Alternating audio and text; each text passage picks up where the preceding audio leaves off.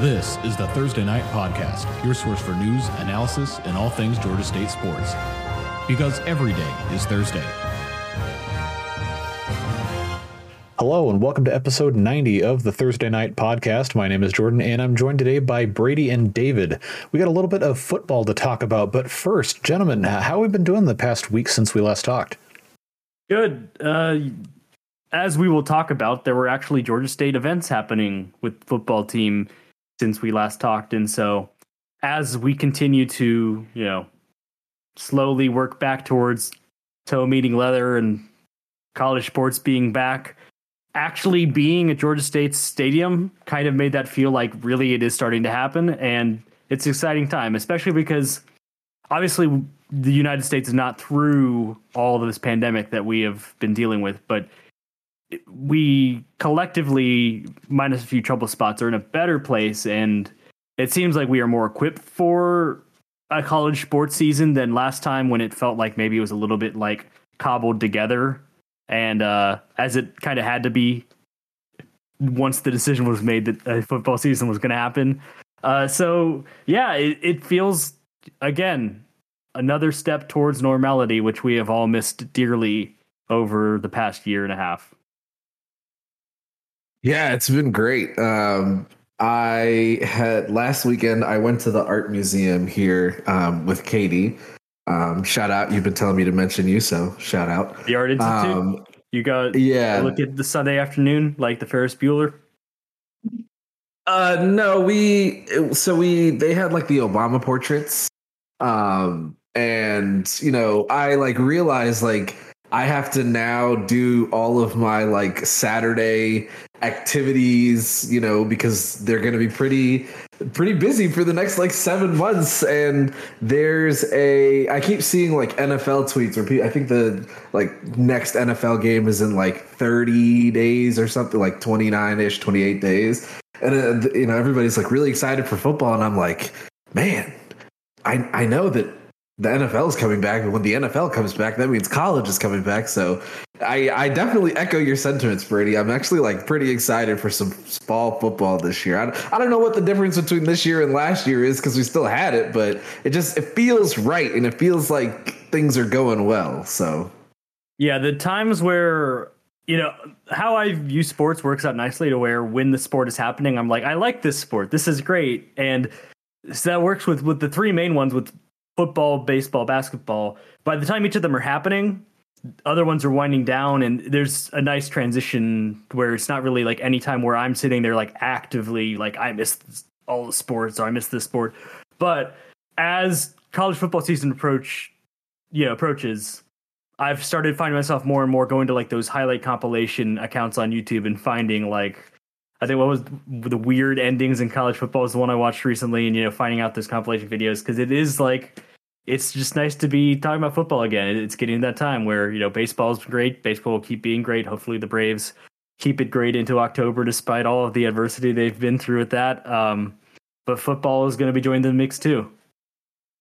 We're definitely not talking about baseball. Uh, not not talking about baseball at all. Also, but I, I, I enjoy the disrespect you showed for the preseason NFL, which is like basically happening now. It's already the Hall of Fame game happened. I mean, you're like football's back in like a month, and it's like all these preseason games got to happen, which are super important. They matter a ton, and you know everyone cares deeply about it.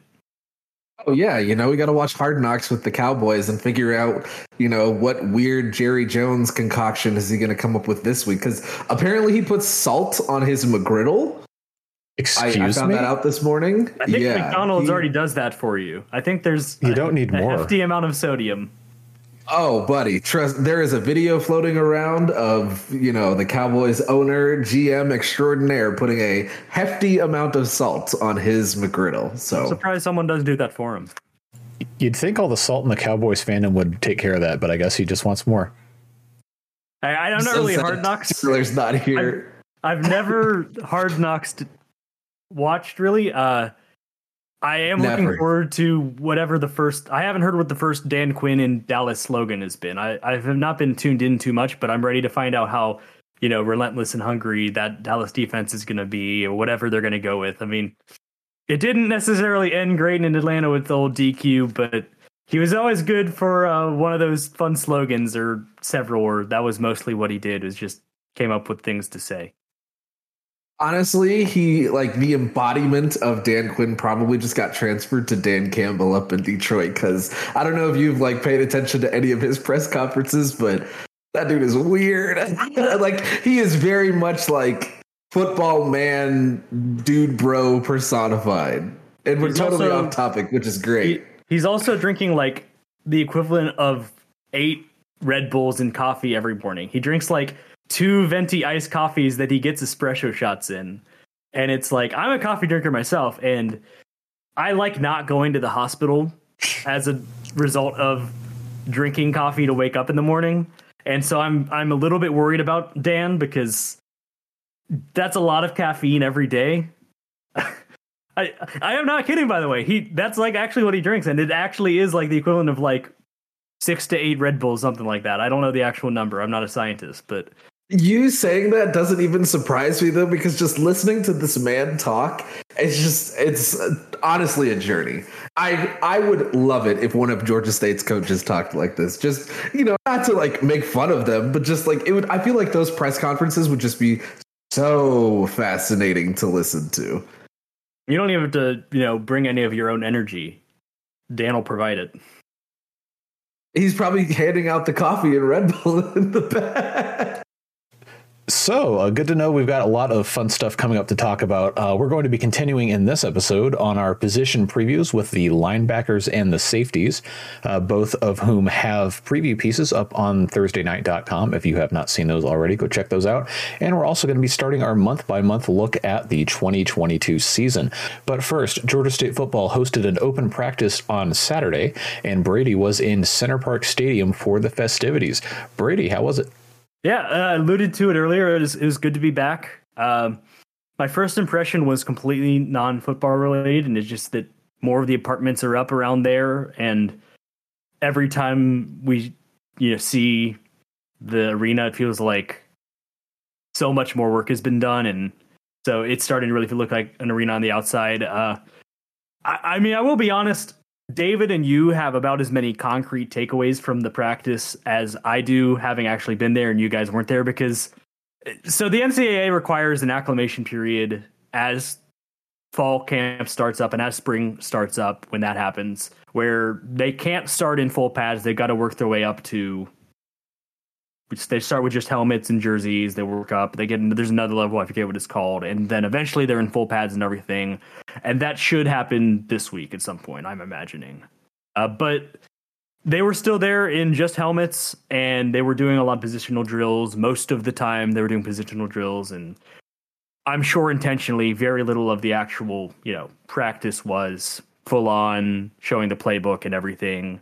Uh, but it was a great event that got put on anyway, just for the fact that it's a nice way to have people in to show the program off, even if you aren't showing what you don't want to show, and yeah, that's absolutely their prerogative. But I, you know, the main thing is just that practice is happening, which means football is close, and uh, yeah, I, uh, I guess in the interest of stuff that has takeaways, I did want to tie in. On Thursday, we had a chance as the media to meet with Coach Elliott and Quad Brown and Blake Carroll via Zoom as a sort of startup press conference before the fall camp, and you know, my number one takeaway from that was just Quad Brown's got it. You know, whatever it is, hearing him talk as he took some questions, he's definitely got the right mindset to be a college quarterback, and he's still just a sophomore. It's going to be really exciting to see him keep growing. I wanted to ask you because obviously you went last year, um, and it was like weird. Did the the vibe of the open practice kind of match, kind of putting things back to normal, or was it still a little bit more seeming like things were a little closed off, or do you just think it was like, oh, it's just a spring practice, and you know we aren't doing anything? er, Sorry, not a spring practice, but like a oh, this is just the first open practice, if you will. You know, what what did you see basically?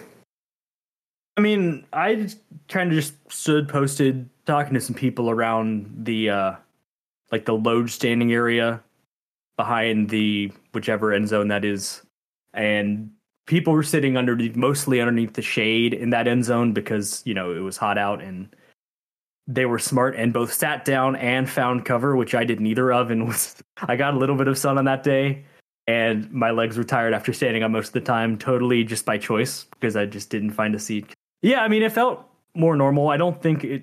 You know, last year I was up in the press area in the press box, so I didn't really get a vibe of what it was like on that level last year, but it didn't seem you know like I Mean, I know going around through the last year what it felt like when people felt really closed off and when it felt like you know there's a pandemic on. And it didn't necessarily feel like that but it also wasn't like you know near neck of the woods lollapalooza where it was like you know whole hosts of people all hanging out together either. So yeah i mean i don't know that if you went to that without any context of the last year and a half and you know it would be cool to have that experience.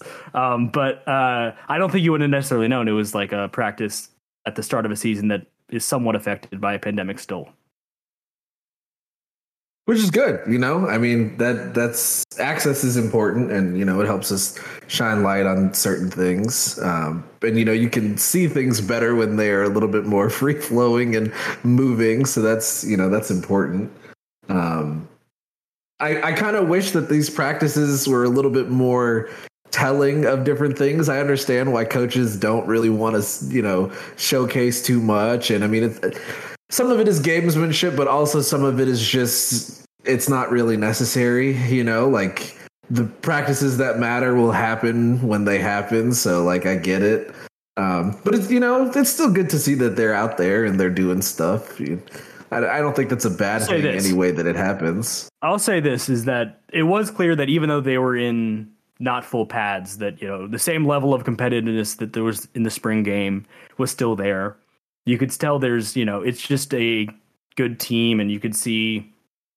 I mean, I even just from what we saw, would you could see that it was an exciting thing for them to be back on the field, and so uh, we've keep talking about the team the expectation of the team and you know that they have a lot of guys back. And it really has felt like it that part of it with the you know excitedness and wanting to play that's really been building of late. And i think winning kind of lends itself to that where everyone's feeling good about the team and a lot of them have won together because it's a lot of the same guys. But the camaraderie feels there, and you could tell that even from what the practice was. Okay, so let's go ahead and move on into our position preview, little accompanying bits here, starting with linebackers. So this piece was published uh, last week on ThursdayNight.com. So, gentlemen, let's talk a little bit about linebackers. So, we had talked a little off air about how we necessarily work in the loss of Jordan Strachan and what that means and so I guess for a starting point here, I feel like it's a good chance. We talked about the defensive line on last pod, and we could have talked about it some there, and sort of what we talked about with the defensive line works into that conversation. But we can just go ahead and have that discussion now. And I guess I'm sure that I've said this off the pod, and I think I might have said it on the pod. But the first thing I would say with that is that even if you take Jordan Strachan's numbers out of the sack totals from 2020, it would still be the most sacks Georgia State's had in a season even though he was the NCAA sack leader. And so I guess where I would start with is it feels like there's still a lot of guys, and this with the defensive line and the outside linebackers, where you still think you're going to get some production. It's not necessarily like you're going from 100 to 20. They also filled the position like immediately. I think he was uh he announced that he was transferring and then it was like a week, two weeks later, um, they announced that they had signed um, who's that outside linebacker? Is from Wake Forest. Yeah, exactly. You know, which I that's you know, you, you expect something like that to happen in you know bigger programs when guys leave for the draft, or you know you expect that out of like a pro team or something like that when there's a a guy who had such a large impact. You know, you know that a team is going to be hunting for that replacement. But I I think you're right. You know, I think I, you know I don't say this to put down McCollum because that's that's I, I haven't seen his game. Um, you know, none of us have. But I think the replacement for Jordan Strachan in terms of production is probably already on the Panthers. Um, and they brought in McCollum just kind of to fill the the body void because you know from a sacks perspective in 2020 georgia state was phenomenal you know and obviously jordan strachan was amazing and you know we we raved about his season but you know the entire defense elevated their ability to get after the quarterback. So the next jordan strachan is probably already on the panthers and if mccollum gives you 30 if you can get the exact same level of production out of last year and McCollum gives you 30 40% of what Jordan Strachan gave you you're having another kick-ass season. Excuse me.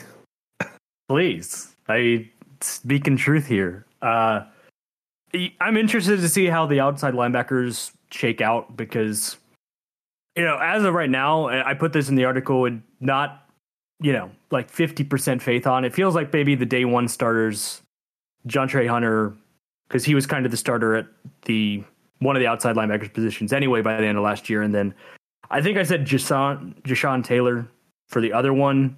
He's done some good work. Those two, especially, it's been stuff with like the run stopping, and Hunter's been a guy who he was a former safety, so he's able to go out go out and coverage some more. He got a pick in the bowl game.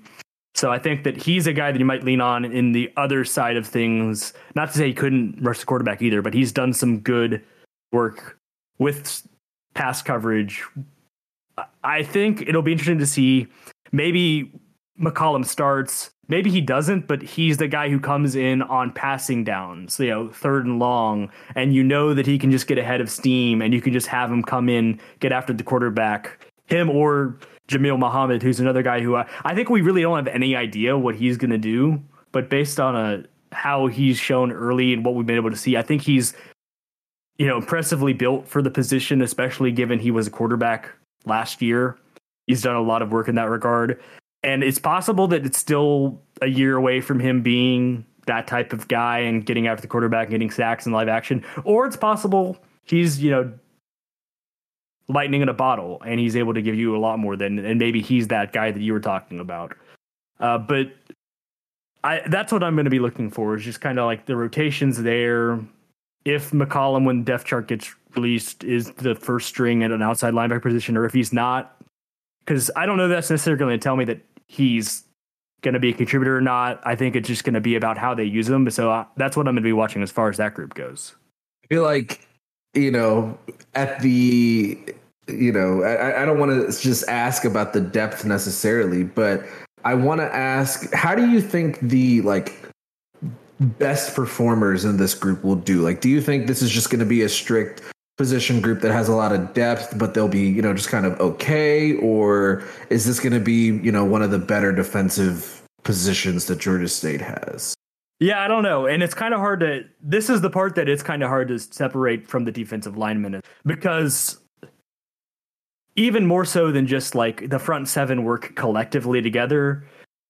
In this scheme, the outside linebacker position that Jordan played that we're talking about with Shamar McCollum and Jamil, kind of the rush end, is kind of filling the role of like a fourth down lineman. And so they're all kind of going to be the guys that are tallying sacks. And so it's kind of hard to say. I mean, when you say good season, I assume you mean like statistically leading the team in stats and stuff. And so, you know, as far as that, I mean, it, it remains to be seen. I think it's possible it is a group of a couple of guys that have pretty okay stats, but no one who's close to leading the country like Jordan was but that you're still getting that production collectively. And so I guess to answer your question, at this point, without us being there seeing the practices, it's hard to say that there's going to be any guy that is definitely flashing from the outside linebackers or from the defensive line that is going to do huge numbers in the sack department. Uh, but it's going to be about all of them working together, get after the quarterback pressure, and sometimes it might be guy flood gets gets in to flush the quarterback from the pocket, and then someone on the other side is the one who gets the sack, but you can look back at the play and be like, well, Shamar really blew up that left tackle and the quarterback had no chance, even though he didn't get the sack. And so it's going to be interesting. I think uh, it is definitely not as simplistic as what I originally laid out with, you know, obviously you lose more than just the 10 and a half sacks from Jordan Strachan because he was impactful on plays that he didn't get the sack on and he was always they had to game plan for him. Defenses had to know that you couldn't just leave one guy on seven. He was going to get around any tackle you threw at him. And so there is going to be a little bit of a I don't want to say learning curve, but it isn't just as simple as okay, just some someone out there and you know they'll replace the sack numbers. It's going to take some work, but I think they've got some options. I think that they've got a lot of guys who know the system and have gotten comfortable in their roles. And again, Nate Fuqua is the outside linebackers coach, so it's it's not like he's a not aware of the importance of what Jordan did and what that position does for the defense. And B, it's not like he, you know, he's going to be the one in the room with those guys being able to figure out who is the right, who, who needs to be getting the reps, who can get after the quarterback. No, yeah, that, you know, that makes a lot of sense. I, I like what you said about like the kind of it sounded to me like you were saying that the sum total of the group will be more than its parts. And you know, when I hear that, I think of a guy like Blake Carroll um, on the inside. I feel like if you look, if you were just watching game to game and you know not really looking at a, a box score, you wouldn't realize just how important Blake Carroll has been. You know how how important he was for the Panthers last year. Um, he did lead the team in tackles, which you know that that kind of makes sense. He kind of was everywhere. Um, and I, I, I liked how he was used everywhere. And I think there were some times we were quote unquote hard on him because he, you know, would have a great play and then, you know, if he had made a different play, you know, a quarterback wouldn't have, you know, scrambled for a couple extra yards or, you know, he allowed a running back to break contain a little bit. Um, but you know, I, I think Blake Carroll is a really good example of a guy who kind of solidified his own little role and use that to better his own play as the season went on. You know, I remember the Arkansas State game.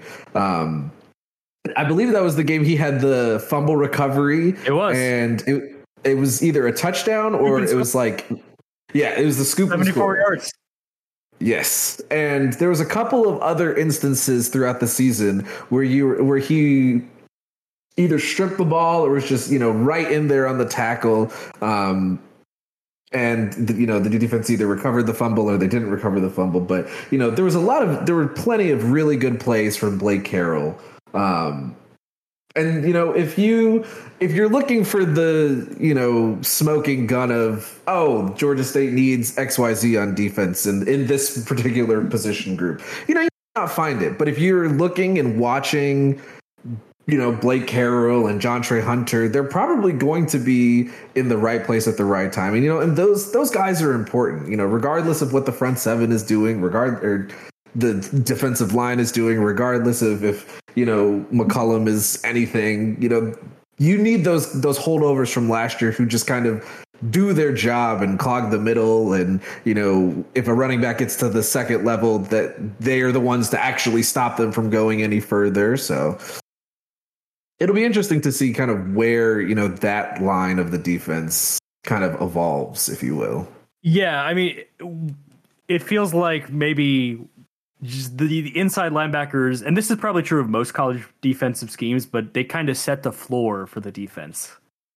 Um, and I think that's definitely the case with Blake Carroll. I mean, obviously, having 70 plus tackles in a season is impressive no matter what. I'm not saying what I'm about to say as a, you know, a dig or anything.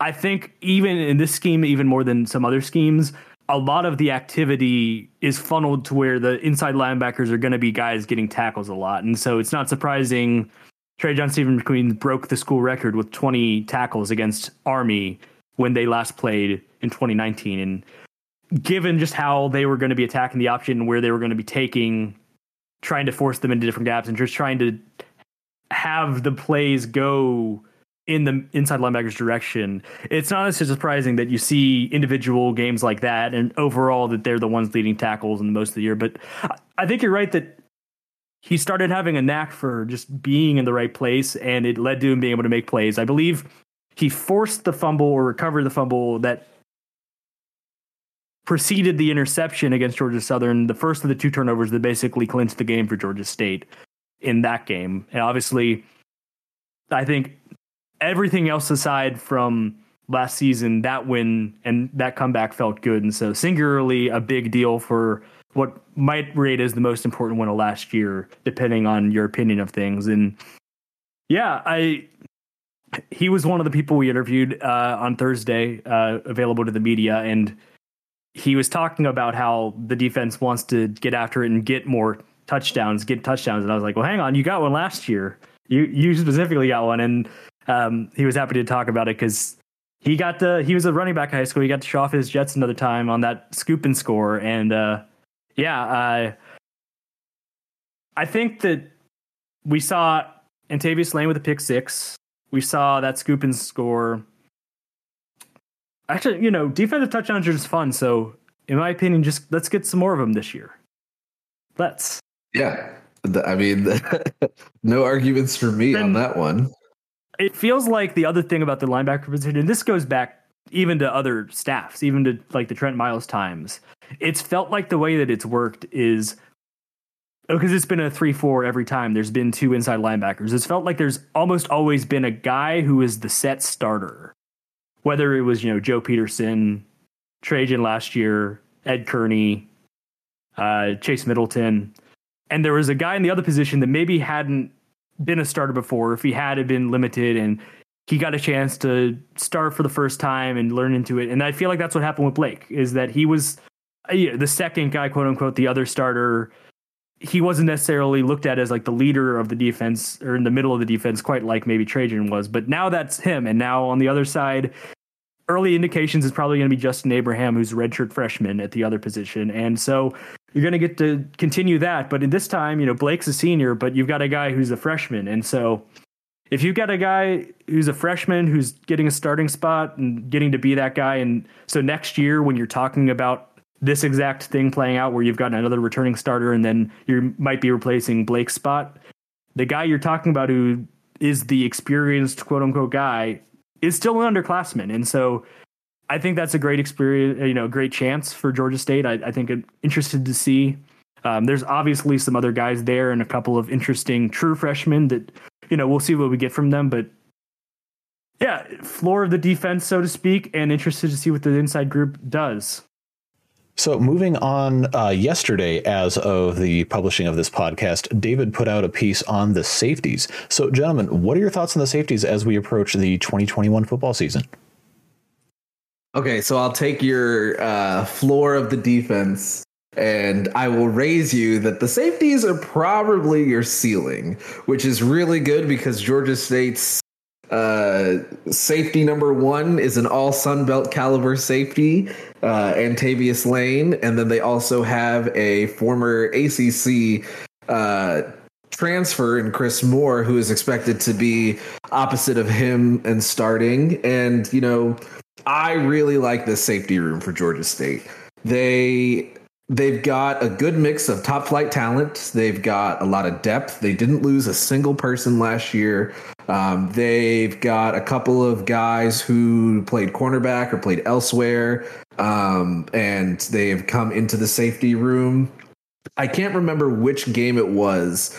Um, I almost want to say it was App State, but please do not quote me on it. I'm speaking specifically of uh, Thomas Gore. I remember seeing him in center field, and I was like, "Huh, it's you don't you know you don't normally see a cornerback playing where he was playing, and then Tyler from Gore. then on out, Tyler Gore, excuse me, um, it's right. Thomas Gore is on the defensive line.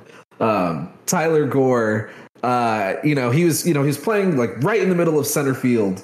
Um, I, you know, I don't think he got credited with the pass breakup on the play, but I, I made sure to notice it. And then afterwards, he was listed as a safety for the rest of the season. And I was like, oh, okay, that's interesting. Um, but you know, we probably could spend the rest of this podcast talking about Antavius Lane.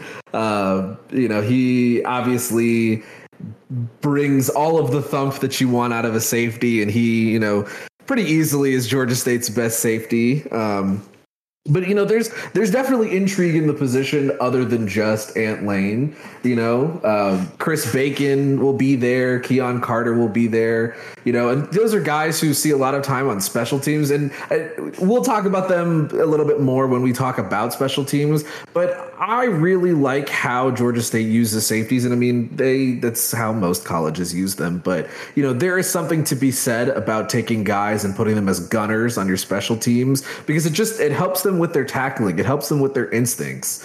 Um, it helps them, you know, kind of develop a little bit of those football fundamentals. And so, in the event that they do need to play safety, if they don't have those coverage skills, you can still live with them out there and have them not be getting burned just because they have such sound fundamentals. And that's, you know, that's exactly how a guy like Keon Carter has made a name for himself at Georgia State.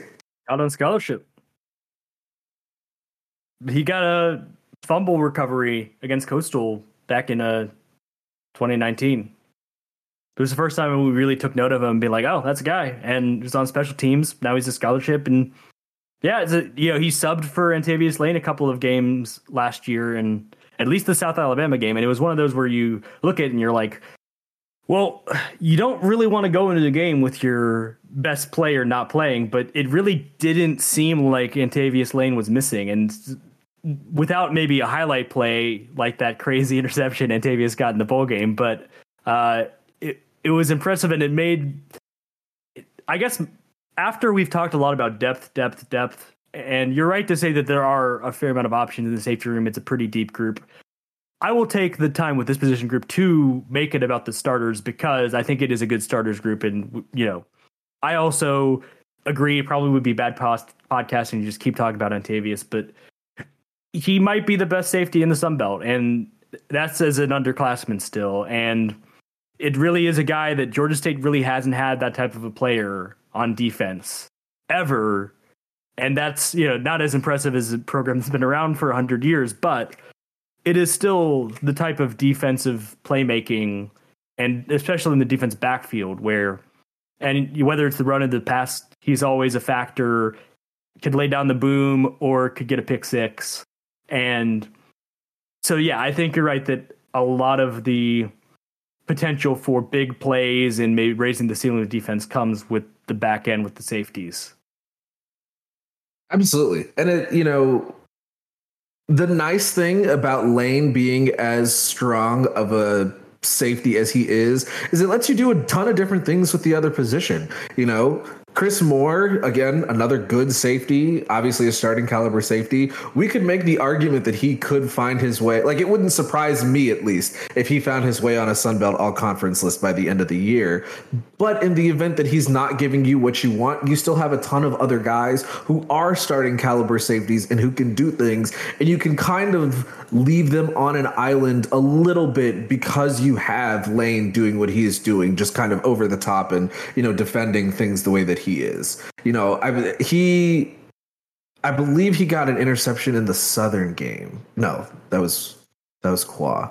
Um, but I, I, you know some of the some of the past deflections that he got throughout the years where it was just like okay a quarterback is testing him one on one and he was beating guys like you know he is also the guy that's coming up and getting running backs and you know getting tackles at the line of scrimmage or just right in that in the second level, not the third level. He is coming up into the second level, you know, and laying the boom on guys, and that's how he's get he got that nickname hit stick. You know, you need a guy who is able to go backwards and forwards and do that, and you know, it it like I said, it allows you to keep a guy like Chris Moore kind of back in on that third level with the cornerbacks, and or you know, keep a guy like Chris in the box because you can mix and match and keep Ant Lane deep in the case that a team is going to go over their head. So that versatility is just so incredibly important, and you you know you see it in spades with these two starters.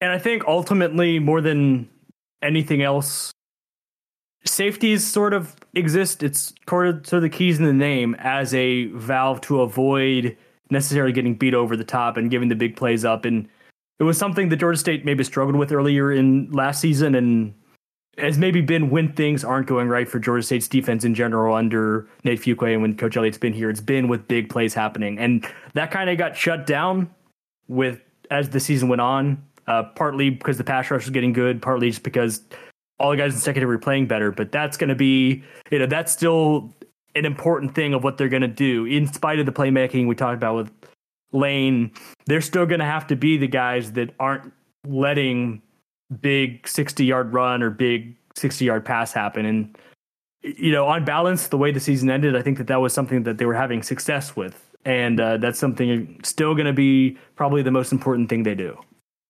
You know, it's it's weird to think about it because, like, you know, you look at the game log or whatever. Like, Lane played in that crazy Arkansas State game, so you know, you kind of ask, okay, how how is he affecting things if you know there was a quarterback who was able to just throw just so over the top on Georgia State?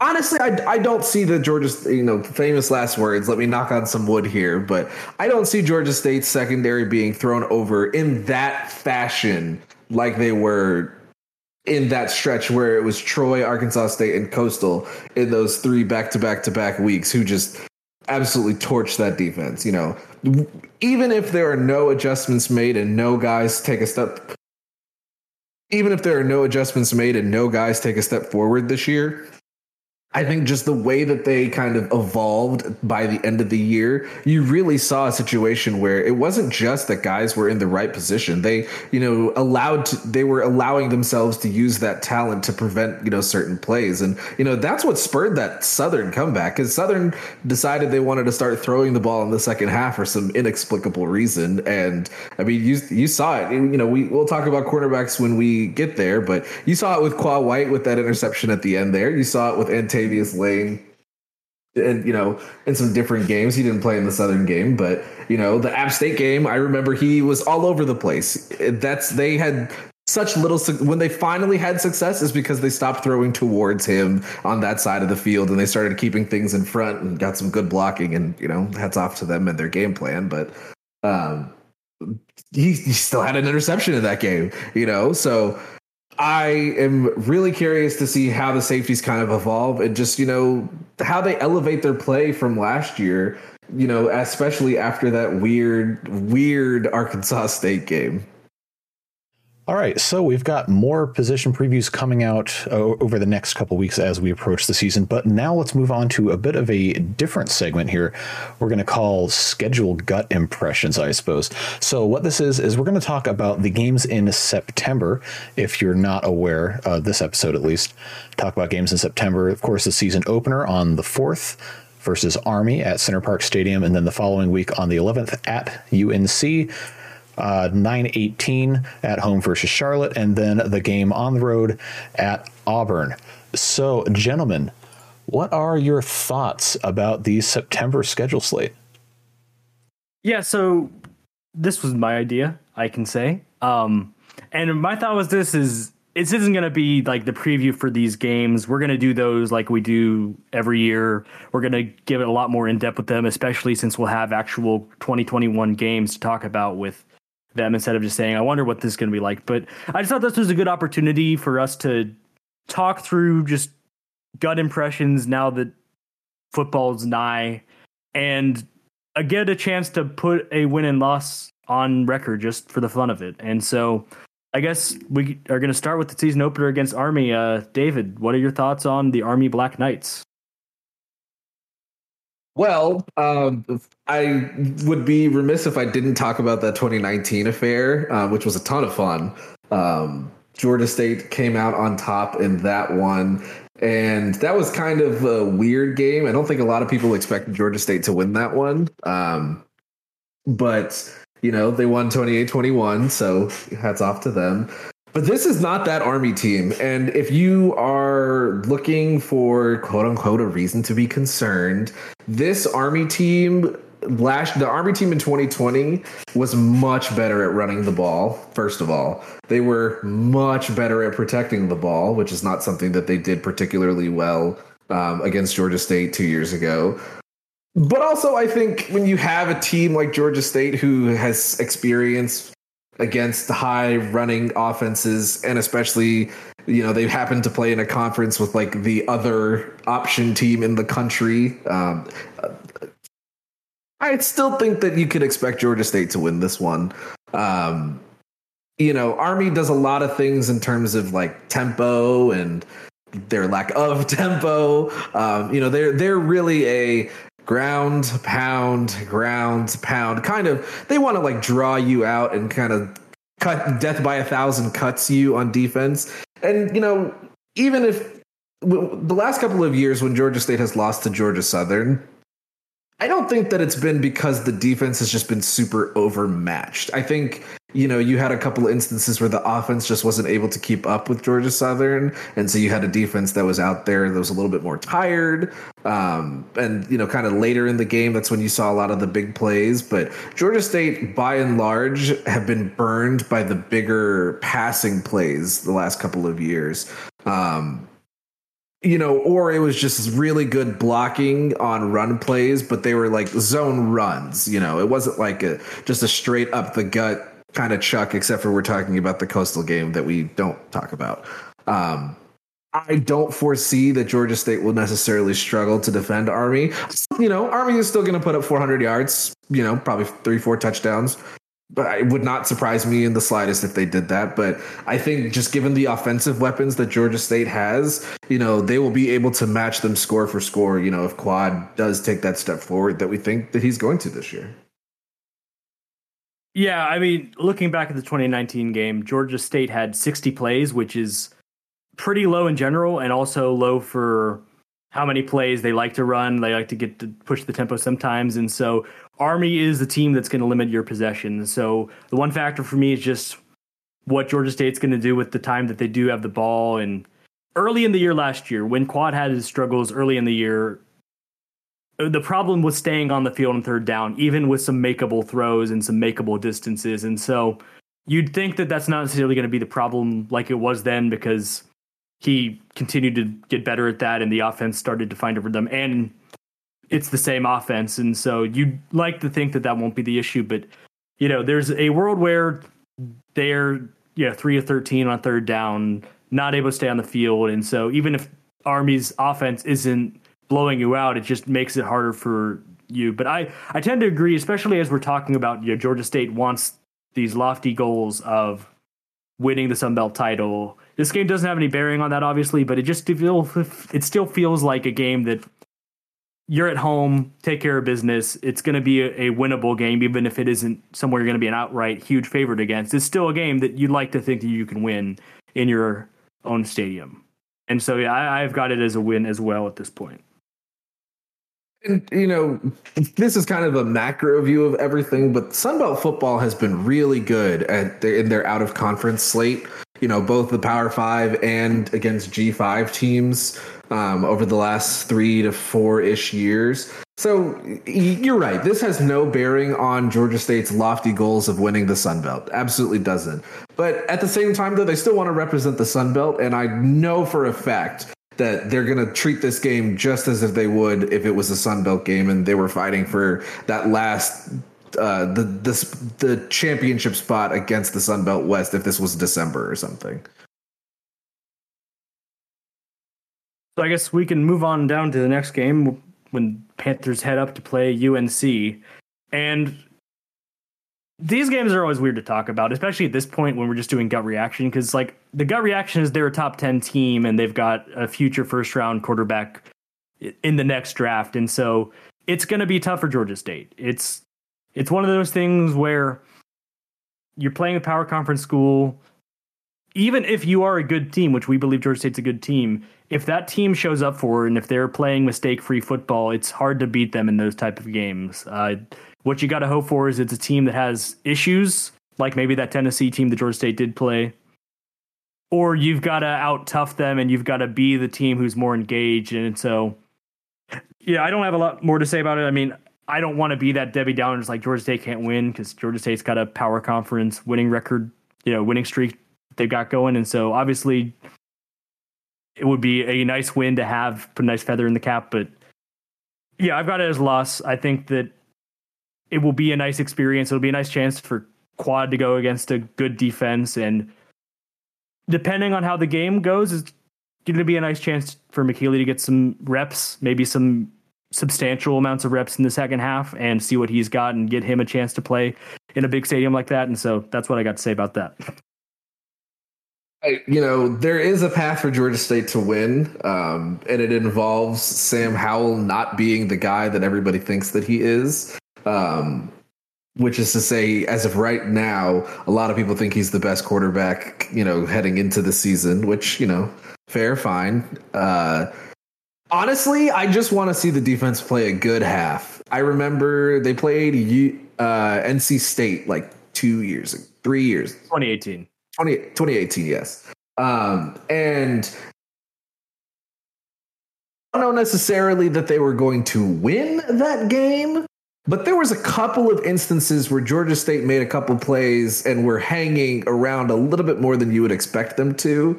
Um, and they, you know they, they played well for about a quarter and a half. And so I, I just want them to play well for one half. You know if they're getting blown out 50 to 0 at halftime and that playing well is against the backups okay I, you know i'll take that in the second half. The reality of the situation is we are probably talking about a UNC team that might be in the ACC championship game if you know all goes well for them. Could be. Um, very a team well that probably will be disappointed if they are not.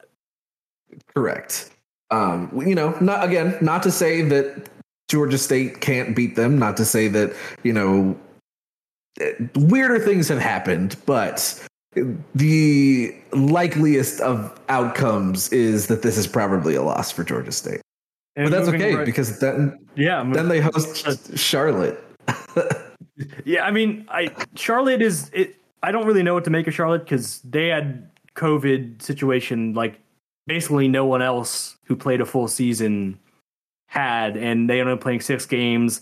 They didn't play a game in November. They played all through October and then didn't play again until December. I think would have been their last regular season game, and so I almost don't have any takeaways from that. I mean, we were supposed to play them last year, had the situation with Georgia State's positive test that ended up being a lab thing, and we don't have to talk about it because I I am sure that the coaching staff wanted to get that game in and all the, but again, I I shortened to the point you want to do what you want to do this year. This is a team at home you should be beating. Um, not to take anything away from Charlotte, they've been building something. The last year they really got a season that they got to play. They were a bowl team, so it's not like you can just put them aside and say, "Oh, easy win." Yeah, Georgia State doesn't have any FCS games on the schedule, and FCS games don't. If you treat them like gimmies, that's where you get in trouble. But especially if all you're playing is teams at your subdivision level, then you can't say anything is an easy win. But it's one that I think they've got to look at, especially with the two power conference games on either side of this one. They've, they've got to look at that one and say, we've got to take care of this one. And so I see it that way. I see it as a home win, 2 and 0 in home in the month of September for me. Yeah, I wouldn't dare call the you know third game of the season a must-win game by any stretch of the imagination. So I will say that it is a must play well game. Um, you know, I kind of remember thinking about Charlotte and just looking at some of how they played last year.